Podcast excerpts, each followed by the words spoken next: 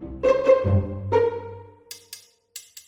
Başarı için duygularımızı bastırmalı mıyız? Ha evet yorumların ilk başına daha girince Evet, besmele ilk yorumumuz, ilk sorumuz olsun Kim, istedim. kim sormuş? İsim neydi ki? Blacklight. Blacklight. Mr. Blacklight, thank you very much for this very enlightening question. Şunu söylemek isterim ki Blacklight, duygularını bastıran insanlar evindeki pisliği sürekli halının altına süpüren insanlar gibi olur. Yarın bir gün taşınma ya da gerçek temizlik zamanı geldiğinde Allah ortalık toza dumana bulanır ve aslında hiçbir şey de temizlenmemiş olur. Duygularımız daha önce defaatle de bu oturumlarda konuştuk. Ben eğitimlerimde, derslerde, bizim açık beyindeki bütün hemen hemen her türlü işte webinardır, online konferanstır neyse her yerde çok anlatmaya çalışıyorum bunu. Duygular aslında bizim bir bilgi alma kanalımızdır. Duygusal sistem bizim içimizdeki yani düşünsel zihinsel dünyamızdaki veya dışımızda olup biten alemdeki son derece kompleks olaylarla ilgili hızlı ve yönlendirici sonuç çıkarabilmek için evrilmiş. Aklımızın baş edemeyeceği kadar büyük sorunlarda bizi hızlıca belli ruh durumlarından belli ruh durumlarına geçirip farklı davranış setlerini uygulayabilir hale getiren bir alıcı mekanizma. Duygular bu anlamda okunması ve aslında iyi kulak verilmesi gereken şeyler. Fakat duyguları etkileyen faktörler o kadar fazla ki ve şu anda içinde yaşadığımız dünya sadece mantık üzerine kurgulandığı yani hep aklımızla planlarımızla falan ilerlemeye çalıştığımız için o kadar sakil duruyor ki gerçek hayatta. Yani o duygularımızdan gelen verilerini okumaya zamanımız var.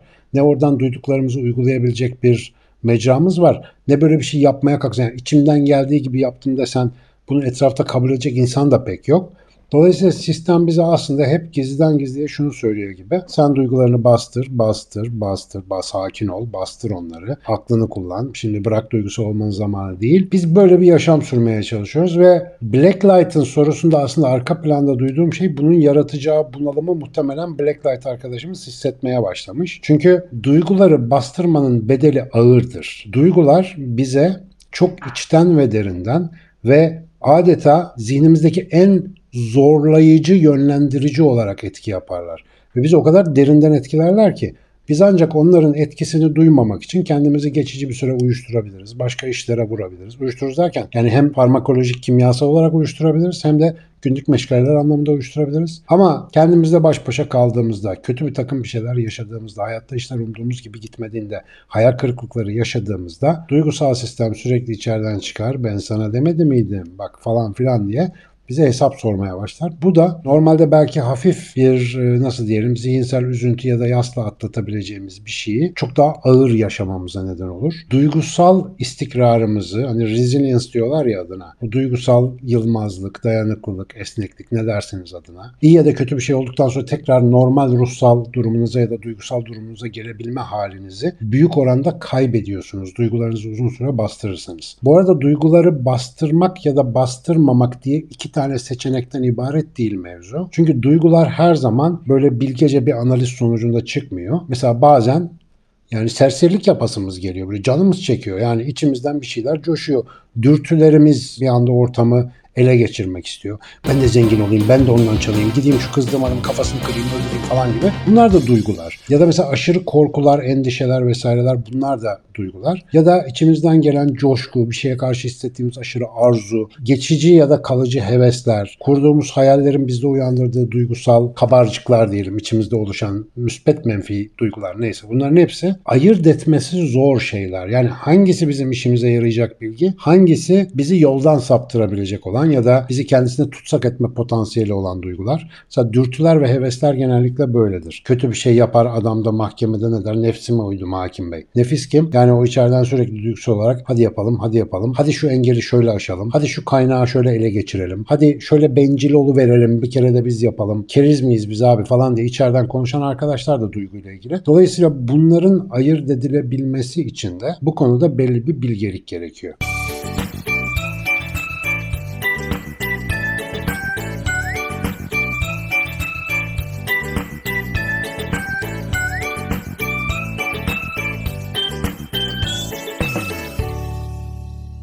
Mesela genç yaştaki arkadaşlarım, ben de birkaç sene evvel oralardaydım yani yarım yüz, çeyrek yüzyıl kadar önce, yarım yüzyıl önce doğmuştum. Çeyrek yüzyıl kadar önce Bizde de böyle enteresan şeyler oluyordu. İşte daha önce çok anlattım. Arkadaki saplardan anladığınız üzere ben böyle rockstar olacaktım falan. Böyle dünyaya meydan okuyacaktım falan. Yo man. Çılgınsın man. Çılgın hissediyordum kendimi falan. Sonra bunun bir heves olduğunu fark edecek kadar yaşama ve yanılma imkanım oldu çok şükür. Bu geçici bir hevesmiş. Önüme konan ve özendirildiğim örneklerden gördüğüm kadarıyla mutlu olmanın bir yolu gibi gelmiş o zaman ya da tamam olmanın. Ama yaşadıkça ve siz bu duygularınızı denedikçe, duygularınızda yaptığınız aksiyonlarda yanıldıkça, hatalarınızdan öğrendikçe yavaş yavaş duygularla ilgili bir bilgelik gelişmeye başlıyor. Mesela ben bu dünyada yarım yüzyıl devirmiş bir insan olarak hala aynı konu üzerinde çalışıyorum. Bir konuda hissettiğim bir duyguyu ne zaman göz ardı edeceğim, ne zaman ciddiye alacağım? Bu sürekli üzerinde çalışmamız gereken bir durum. Okul okuyorsunuz, üniversite okuyorsunuz, 3. sınıftasınız, ders çalışıyorsunuz ve müthiş canınız sıkılıyor. Çalıştığınız bir konu sizi acayip öfkelendiriyor. Bakmak istemiyorsunuz, çalışmak istemiyorsunuz. Tekmeyi vurup bir kenara atmak istiyorsunuz. Şimdi bu duyguyu dinleyecek misiniz? dinlemeyecek misiniz? Soru sadece bu seçeneklerden ibaret değil. Şunu yapabilmemiz lazım. Ben o bölüme niye geldim? Burayı niye okuyorum? Bu dersi sevmiyorum da acaba gerçekten okuduğum bölümü, bunun beni götürdüğü yeri seviyor muyum? Eğer seviyorsam gerçekten, eğer istiyorsam o diplomanın ve o iş alanının bana getireceği şeyi o zaman Lütfen o işte o bölüme istekle girdiğimiz günleri, işte büyük bir hevesle hazırlandığımız zamanları, o mesleğe sahip olmak için hayal kurduğumuz günleri bir hatırlayalım. O zaman o derse karşı hissettiğimiz öfke muhtemelen yatışacak veya başka bir şeye dönecek. Ama eğer yatışmıyorsa ya da o duygu sizin aslında o derse olan negatif duygunuz değil de kazara seçmiş olduğunuz, size denk gelmiş bir bölüm okumaktan kaynaklanan bir öfke ise o zaman duygunuz size başka bir şey söylediğini fark etmelisiniz. O zaman yol yakınken o bölümü değiştirmelisiniz. 3. sınıfta, 4. sınıfta, 5. sınıfta nerede olursanız olun fark etmez. Her zaman duygularınızın size söylediği şeyleri duyabilme ve buna dair hayatınızı değiştirme şansı var. Bu arada 3. 4. sınıfta ya ben bölüm değiştireceğim falan deyip bölüm değiştirmek tabii ki hakkınız.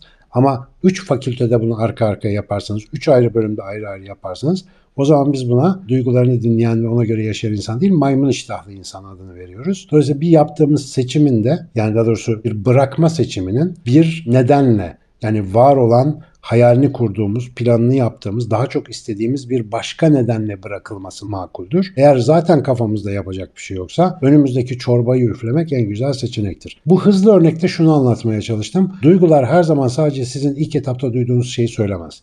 Daha kompleks yerlerden gelirler, daha karmaşık şeyler söylüyor olabilirler.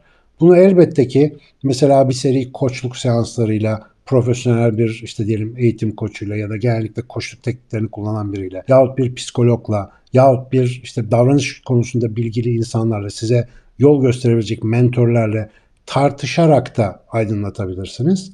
Ama öte yandan yavaş yavaş kendiniz kendi kendinize acaba bunları hissederken zihnim, duygusal dünyam, beynim bana ne demek istiyor diye biraz alternatifleri kurcalar, düşünür, yaza çize çalışırsanız konunun üstünde kendinizle ilgili büyük aydınlanmalar yaşayabilirsiniz. Çoğu zaman insani ilişkilerde bir insanla ilk tanıştığınız anda hissettiğiniz bir duygu vardır.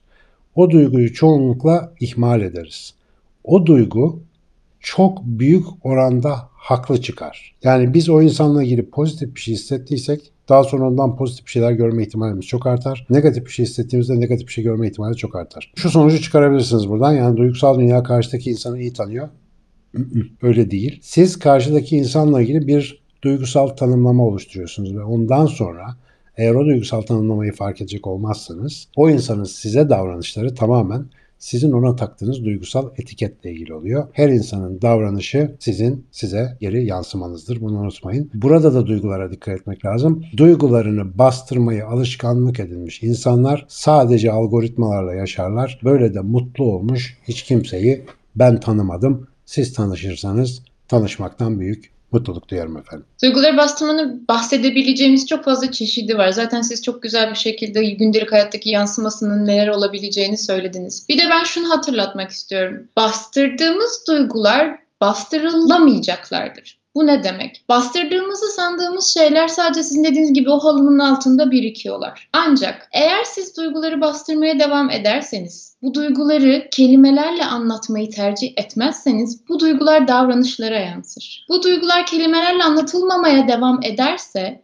ki bizim toplumumuzda çok fazla örneği vardır bu söyleyeceğim şeyin bedene yansır. Duygularımız söz konusu olduğunda sahne bedenimiz haline gelir. Bu yüzden bedensel hastalıklar başlar, psikosomatik rahatsızlıklar başlar. Çok fazla acilde ne olduğu anlaşılmayan vakalarla karşılaşırız. Sanırız ki işte bir şey çok ağır geldi. Hayır, çok uzun zamandır duygular dile gelmedi. Duygular dile gelmediği için, eyleme dökülmediği için en sonunda beden beni bu baskıdan, bu basınçtan kurtar diyerek o konuşmaya başladı. Bunu da hatırlamak gerekir. O tuttuğumuz öfkeler, paylaşmadığımız dertler, içimizde büyüttüğümüz onca şey aslında daha sonra bizden intikam alırcasına bizden uzaklaşmak için bize zarar verecekler. Bu yüzden hatırlatmak istedim. Çok Hani duyguları bastırmakta. Ben bu arada ekrana bir yorum çektim. Sevgili Mustafa Elmas demiş ki bu kadar çok şeye dikkat etmeye çalışmak sürekli kendimi kontrol eden bir manyağa dönüştürdü beni diye. Tabii böyle konularla çok ilgilenmenin bir dezavantajı da bu. Bizim burada anlattığımız hiçbir şey günün belli saatlerinde mesaili bir şekilde kontrol edilmesi gereken şeyler değil. Bizim konuştuğumuz hemen hemen her şey ha diye farkına varmanın değişimi kendi kendine başlattığı konular. Bunların üzerinde çalışmak arkadaşlar benim gibi insanların işi. Sizin işiniz değil. Sizin işiniz temelde eğer bu konuyla meslek olarak ilgilenmiyorsanız bu konuyu fark ettikten sonra hayatınızda arada bir bununla ilgili gözlemler yapmaya çalışmak. Bunu hiç yapmasanız bile fark ettikten sonra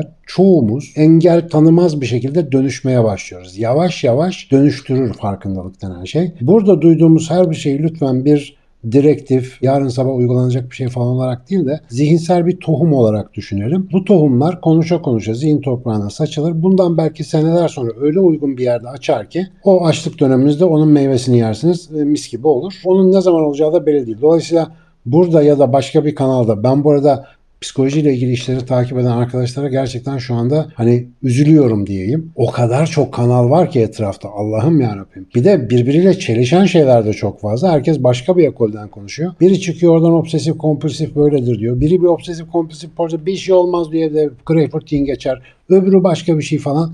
Bu arada greyfurt iyi gelmez arkadaşlar. Örnek olarak verdim. Şimdi ağzımızdan çıkan her şey de not alınıyor ya ondan dikkatli olmak lazım. Arkadaşlar bu kadar çok şey bilmemize gerek yok. Bizim burada yaptığımız sohbetlerde dikkat edin. Yani soruyorum bahanesiyle Hazal konu açıyor. Benim de konuşasım var yardırıyorum. Sizle aslında bir hani bir çift taraflı bir sohbet ediyoruz. Siz neleri merak ediyorsunuz? Benim gibi bir adama bunlar nasıl gözüküyor? Hazal işte bunlara katkı yapıyor falan. Ya burada yaptığım şey aslında bir farkındalık sohbeti. Bu arada bir duyuru da yapayım tabii yapmak lazım. Çok yakında arkadaşlar yeni yılla beraber yeni bir programa başlıyoruz. Bu programımız zaten ilan edeceğiz detaylarını. Özel arkadaşlarımızın katılacağı, o özel arkadaşların kim olduğunu şimdi söylemiyorum. Rezonans adlı bir programımız başlıyor. Her ay bir kere yapacağız. Bizim Açık Bey'in özel üyelerinin katılacağı kalabalık bir toplantı olacak. Yine aynı üyeler interaktif versiyona katılamasalar bile YouTube üzerinden izleyebilecekler bu oturumları. Oralarda çok daha böyle nalına mıhına mevzulara gireceğiz. Enteresan konuları konuşacağız. Hazır yeri gelmişken Açık Bey'ini takipte kalın. Yakında bunun duyurusunu ve üyelik işlemlerine başlayacağız. Herkese Açık Bey program olacak ama o kısma üye olmak için biraz küçük bir böyle